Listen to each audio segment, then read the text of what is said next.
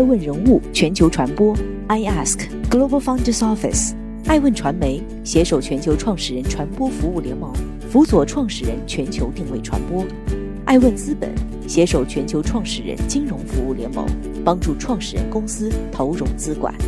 欢迎您每天聆听爱问人物。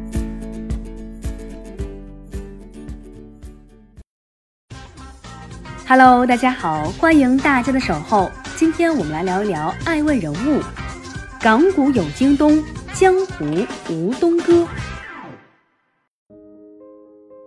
今年六月十八号，京东有了大动作，将在港上市。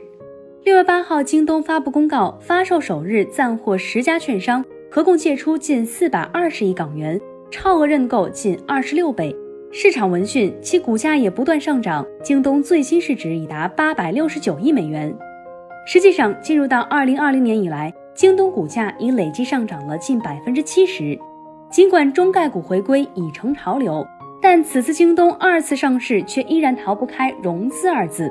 前有阿里，后有拼多多，正在拿自己自营和自建物流的重资产继续迎战各类补贴下半场的京东，急需弹药。上市是必须的，但哪天上市却大有讲究。对京东而言，六幺八是一个火候正好的时机。火候不到，则财报亏损难看，众口难调；火候过了，国内电商巨头又放大招，时机不对。同时，六幺八又赶上京东的狂欢购物节，刚好造势。从二零零四年建立之初到二零一三年在美上市，到如今二次上市，京东一路走来波折不断，似乎从来都没有过真正的定数，在曲折中发展。京东展现了极强的韧性，而这与刘强东的信念紧密挂钩。我喜欢要花十年、二十年去做成一件事情。如果一件事情一年半年就做成了，那从来都不是我喜欢做的事情。我觉得价值一般。因为东哥的执着，京东的大胆亏损持续了十二年，直到二零一七年才开始实现盈利。但整个二零一八年，市场却都在质疑京东的盈利能力。先是活跃用户数首次出现环比下滑，接着又遭基石投资人高瓴资本大幅减持，风雨飘摇之间，明尼苏达事件东窗事发，而这也加速了日后刘强东的归隐。直到二零一九年，京东烧钱百亿布下一盘大棋，才终于苦尽甘来，活跃用户破三亿，净利破百亿，毛利持续走高，一次次拿出漂亮的成绩单，这才又挽回投资者的人心。两次上市对比之下，京东的成长肉眼可见。从二零一三年初登美国资本市场到如今，京东完成了强劲的增长，净收入增长八点三倍，Non-GAAP 净利润增长四十八倍，用户数增长七点六倍，市值从二百六十亿美元增长至了如今的八百六十九亿美元，增幅达三倍以上。十多年来，电商市场的竞争加剧，在业内看来，已经具备盈利能力。并且正在经历大手笔整改与业务转型的京东回归港股，这才算真的上岸了。欢迎继续聆听《守候爱问人物》，爱问人物全球传播成长。创立于二零零四年的京东，做三 C 类产品起家，随后扩张到图书、家电等诸多品类，放着每年四千亿规模的服装市场不发力。却与当当争夺三百亿图书市场，这是既没有战略也不懂事。当年李国庆曾公然抨击京东开拓图书品类的做法，刘强东的工程不会停下。二零一二年，京东开始攻占国美和苏宁的地盘，宣布所有大家电保证比国美、苏宁连锁店便宜至少百分之十以上。那时，苏宁创始人张近东在内部对苏宁高管说：“我们是大人，京东还是小孩子。”大人打小孩不是一个量级的。二零一二年，京东掀起的价格战给公司带来了巨额亏损，也备受资本质疑。第四次融资异常艰难，耗时七个月才最终达成。可融资后第一个月，刘强东又立即宣布在物流方面继续投入五十亿人民币，这一度让众人甚至他的员工不解。但刘岿然不动，坚持不追求短期利益，宁愿亏损也要建立自己的物流体系。尽管连年亏损，但不断加大的自建物流投入，给消费者带来了迅捷的快递服务，好评如潮。同时，自建物流也提升自身运营效率，方便把控品质。紧接着，二零一七年，京东开始全面狙击阿里，紧锣密鼓寻找合作伙伴。从三年前与腾讯结盟，打开微信的流量，到这年的拥抱百度、奇虎三六零、网易、搜狗，开启强强联合。阿里在移动支付等方面的全方位布局，马云构建的阿里生态效应正在发挥强有力的作用。淘宝、天猫拥有的深度护城河，无疑都给京东带来了很大压力。这一年的京东集团年会上，刘强东表示，希望京东成为营收达到万亿的企业。在二零一八年初达沃斯论坛接受大卫·鲁宾斯采访时，刘强东直言，希望超过亚马逊与阿里巴巴，成为国内第一、全球第一。在外人眼中，刘强东是个不顾风险、不计损失、只顾往前冲的铁腕企业家。早期的合作伙伴曾回忆，在京东办公室的走廊里，这个胖胖的年轻人把自己的照片挂得到处都是。在京东，刘强东是个大胆，同时有点自负的领袖。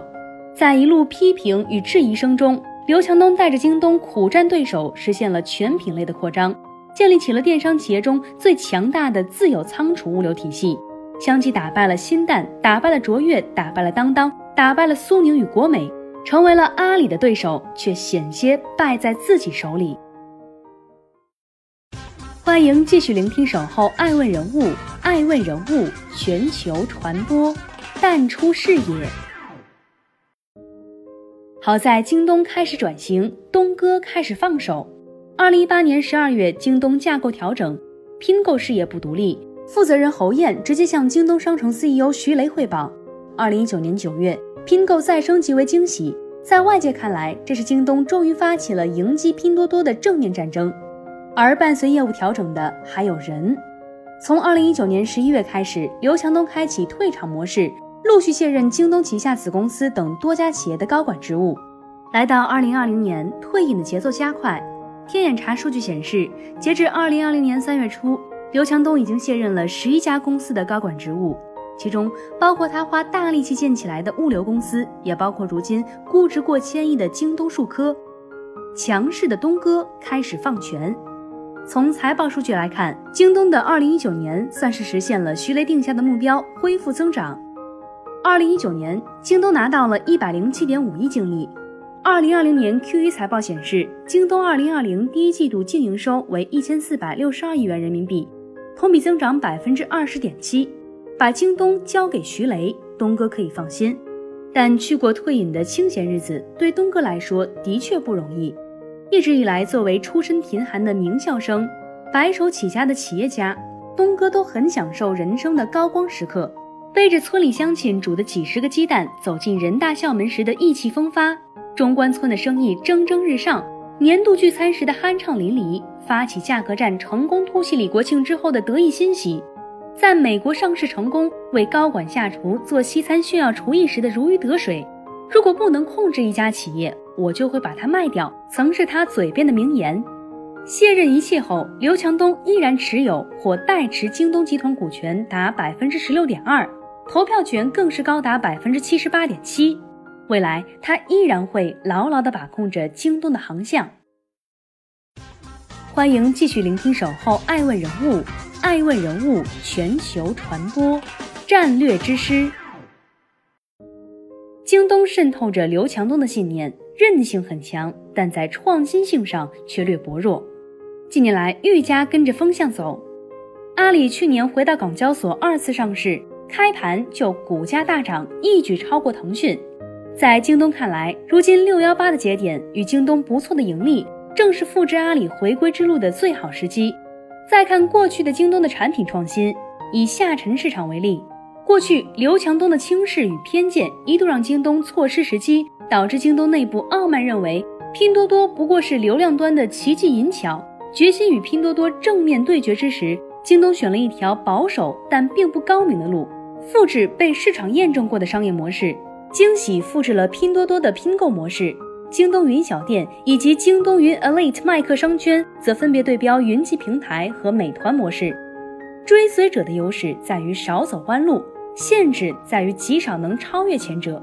在不算漫长的中国互联网商业史中，复制他人产品或模式而成功者只有早年的腾讯。业内人士指出，京东目前的业务模式总体上逊于阿里巴巴，除了自营物流之外，暂时还看不到京东其他方面表现出明显的竞争优势。其对商品价格的把控优势正在逐渐丧失，未来的市场压力依然很大。欢迎继续聆听《守候爱问人物》，爱问人物全球传播增长陷阱。二零一九年，京东突破百亿的净利很好看，不过其中有三十九亿来自出售房产，五十四亿是其他非经营性收入，盈利状况却也不如财报那么漂亮。二零二零年 Q 一的净利受疫情影响，相比去年同期下滑较多。但更为重要的是，电商市场的蛋糕增长变慢，竞争者除了强敌阿里，又冒出了一个拼多多。据商务部估测，今年前四个月网上零售总额的增速只有百分之一点七，业内估计二零二零年大盘能涨百分之十就已经很不错了。而淘宝直播在二零一九年实现两千亿元的交易额，今年预计增加至四千到五千亿元，这一增速远超行业整体。早在二零一九年初，数字经济智库第一 Think Tank 进行的网民调研就显示，淘宝和京东的用户重叠度高达百分之九十二点三。此外，拼多多用户中有百分之七十九点八同时是淘宝用户。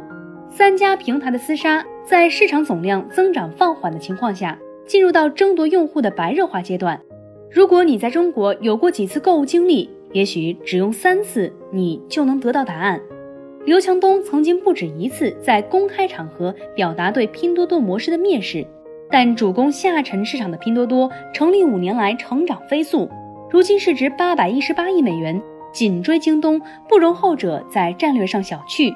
前方线上零售想要渗透到剩余的四分之三零售份额中，已经越来越艰难。后方过去十年间支撑起线上零售快速增长的移动互联网流量红利正在衰退。网上零售的高速增长难以为继，无论是京东还是阿里、拼多多，都在面临挑战。复盘中国近十几年的电商大战，B to C 电商强手如林，在阿里这座大山的笼罩下，京东活得算久的一个。这背后是刘强东不为外界所动的战略耐性，采取低价进行品类扩张与投入巨资自建物流，曾饱受行业争议，但依旧一以贯之走下去。而新蛋、当当等在迷恋短期盈利的时候失去了明天，但值得注意的是，横向对比，京东仍未破局。在二零一四年时，京东赴美上市后，国内互联网市场由此进入到 BATG 时代。彼时的京东便是国内互联网的第四级，且是非常稳固的第四级。到了二零二零年，首先是百度掉队空出的位置，京东未能爬升至第三位，而是被美团抢占。再者，京东目前第四级的位置也很难说就此坐稳。如今回归港股，京东作为电商巨头，势必会受到资本和国内用户的追捧。但之后呢？东哥淡出后，京东依旧前行不易。